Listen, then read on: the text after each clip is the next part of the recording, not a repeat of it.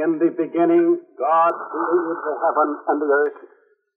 And the earth was without form and void, and darkness was upon the face of the deep, and the Spirit of God moved upon the face of the waters. And God said, Let us make man in our image, after our likeness, and let them have dominion over the fish of the sea, and over the fowl of the air, and over the cattle, and over all the earth, and over every creeping thing that creepeth upon the earth. So God created man in his own image. In the image of God created he him. Male and female created he them. And God saw everything that he had made, and behold, it was very good. And the evening and the morning were the sixth day. Thus the heavens and the earth were finished, and all the hosts of them. And on the seventh day God ended his work which he had made, and he rested on the seventh day from all his work which God created and made. And God blessed the seventh day and sanctified it, because that in it he had rested from all his work which God created and made. Remember the Sabbath day to keep it holy. Six days shalt thou labor and do all thy work, but the seventh day is the Sabbath of the Lord thy God. In it thou shalt not do any work, thou, nor thy son, nor thy daughter, thy manservant, nor thy maidservant, nor thy cattle, nor thy stranger that is within thy gates. For in six days the Lord made heaven and earth, the sea, and all that in them is, and rested the seventh day. Wherefore the Lord blessed the Sabbath day and hallowed it. And he said unto them, The Sabbath was made for man, and not man for the Sabbath. Therefore the Son of Man is Lord also of the Sabbath day. But pray ye that your flight be not in the winter, neither on the Sabbath day. Ye shall therefore keep the Sabbath, for it is holy unto you. Every one that defileth it shall surely be put to death. For whosoever doeth any work therein, that soul shall be cut off from among his people. Six days may work be done, but in the seventh is a Sabbath of rest, holy unto the Lord.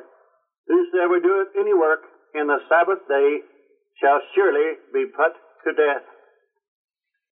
Verily, my Sabbath ye shall keep, for it is a sign between me and you throughout your generations, that you may know that I am the Lord that doth sanctify you. Blessed is the man that doeth this, and the Son of Man that layeth hold on it, that keepeth the Sabbath from polluting it, and keepeth his hand from doing any evil. Also the sons of the stranger, that join themselves to the Lord to serve him, to love the name of the Lord, to be his servants. Every one that keepeth the Sabbath from polluting it, and taketh hold of my covenant. Even them will I bring to my holy mountain, and make them joyful in my house of prayer.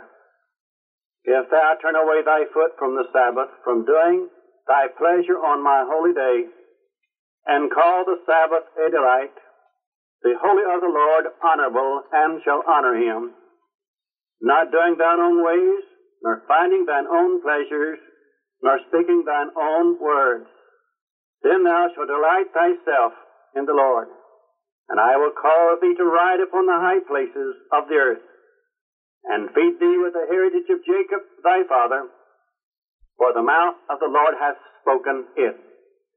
Blessed are they that do his commandments, that they may have right to the tree of life, and may enter in through the gates into the city. If thou wilt enter into life, keep the commandments. For the Son of Man is Lord also of the Sabbath day. And behold, there was a man which had his hand withered.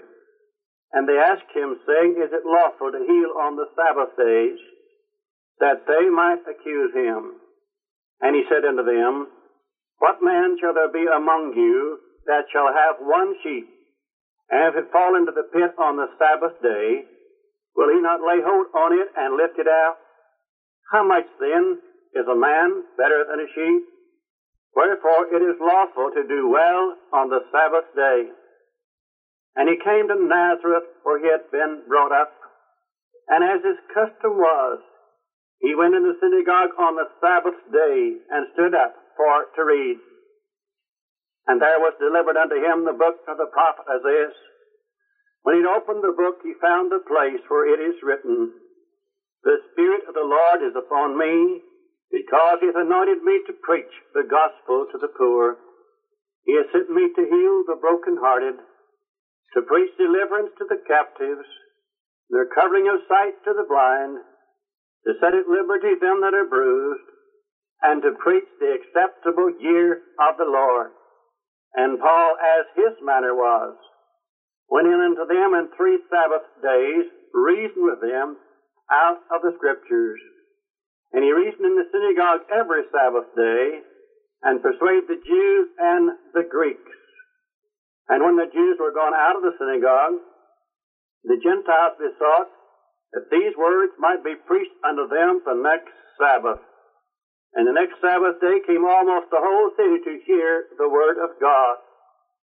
And on the Sabbath day we went out of the city by the riverside, where prayer was wont to be made, and we sat down and spake unto the women that resorted thither, not forsaking the assembling of ourselves together, as the manner of some is, but exhorting one another, and so much the more as you see the day approaching. And it shall come to pass, if ye diligently hearken unto me, saith the Lord, to bring no burden to the gates of this city on the Sabbath day, but hallow the Sabbath day to do no work therein. Then there shall enter into the gates of this city kings and princes sitting upon the throne of David, riding in chariots and on horses, they and their princes, the men of Judah and the inhabitants of Jerusalem. And this city shall remain forever. But if you will not hearken unto me to hallow the Sabbath day, and not to bear a burden, even entering into the gates of Jerusalem on the Sabbath day, then will I kindle fire in the gates thereof, and it shall devour the palace of Jerusalem, and it shall not be quenched. But pray ye that your flight be not in the winter, neither on the Sabbath day. But they mocked the messengers of God and despised his words and misused his prophets until the wrath of the Lord rose against his people until there was no remedy.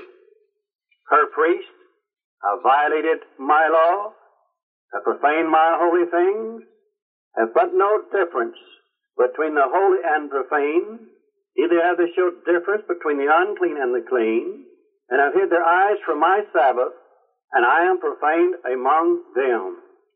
Because thou hast forgotten the law of thy God, I will also forget thy children. Remember the Sabbath day to keep it holy. Six days shalt thou labor and do all thy work. But the seventh day is a Sabbath of the Lord thy God.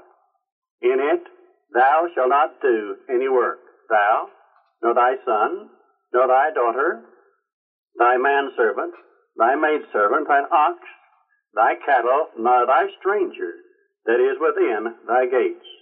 For in six days the Lord made heaven and earth, the sea, and all that in them is, and rested the seventh day.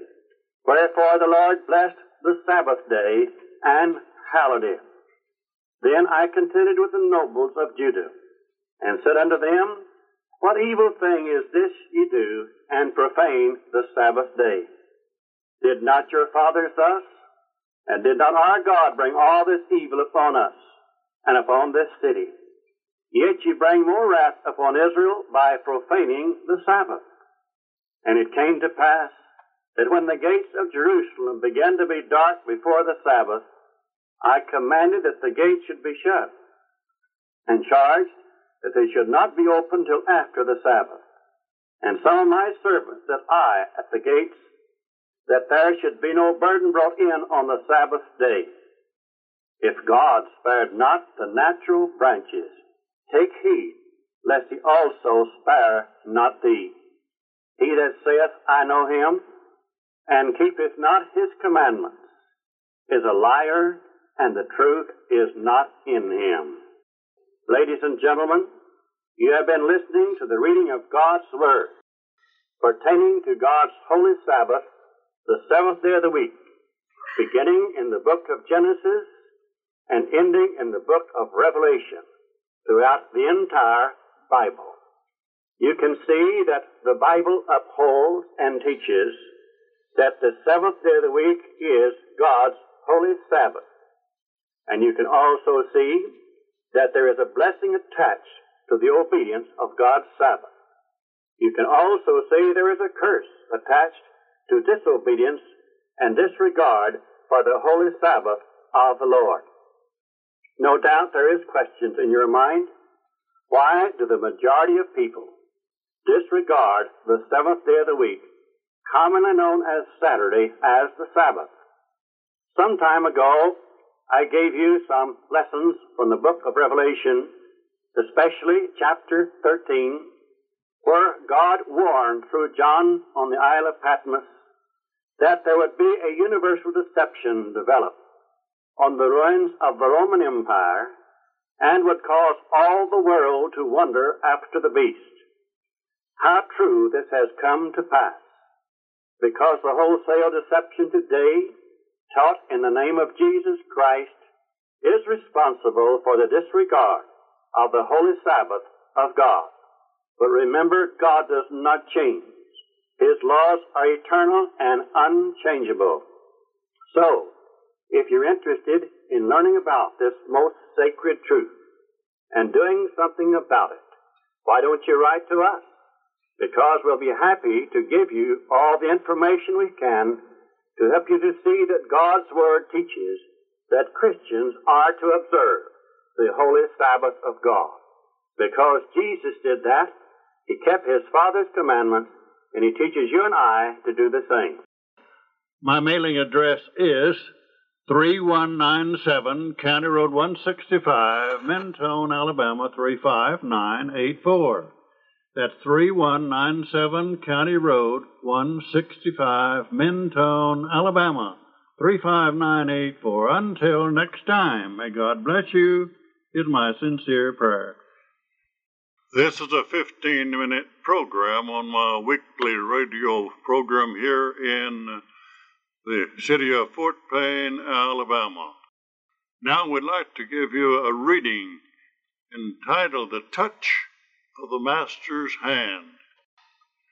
'Twas battered and scarred, and the auctioneer thought it scarcely worth his while to waste much time on the old violin, so he held it up with a smile. What'll my bid, good folks? he cried. Who'll start bidding for me a dollar, a dollar, two, only two? Two dollars, who'll make it three? Three dollars once, three dollars twice, going for three, but no. From the room far back, a gray haired man came forward. He picked up the bow, wiping the dust from the old violin, and he tightened up all the strings. He played a melody fine and sweet, just as sweet as the angels sing.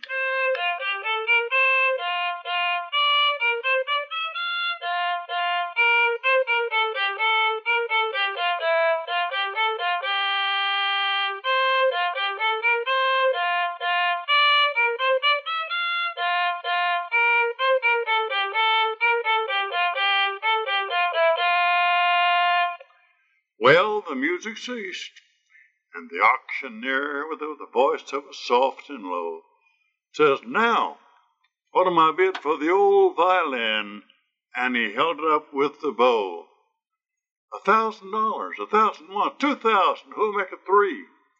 Three thousand once, three thousand twice, going and gone, said he. Well, the people cheered, and some of them cried, uh, We don't quite understand. What change is worth?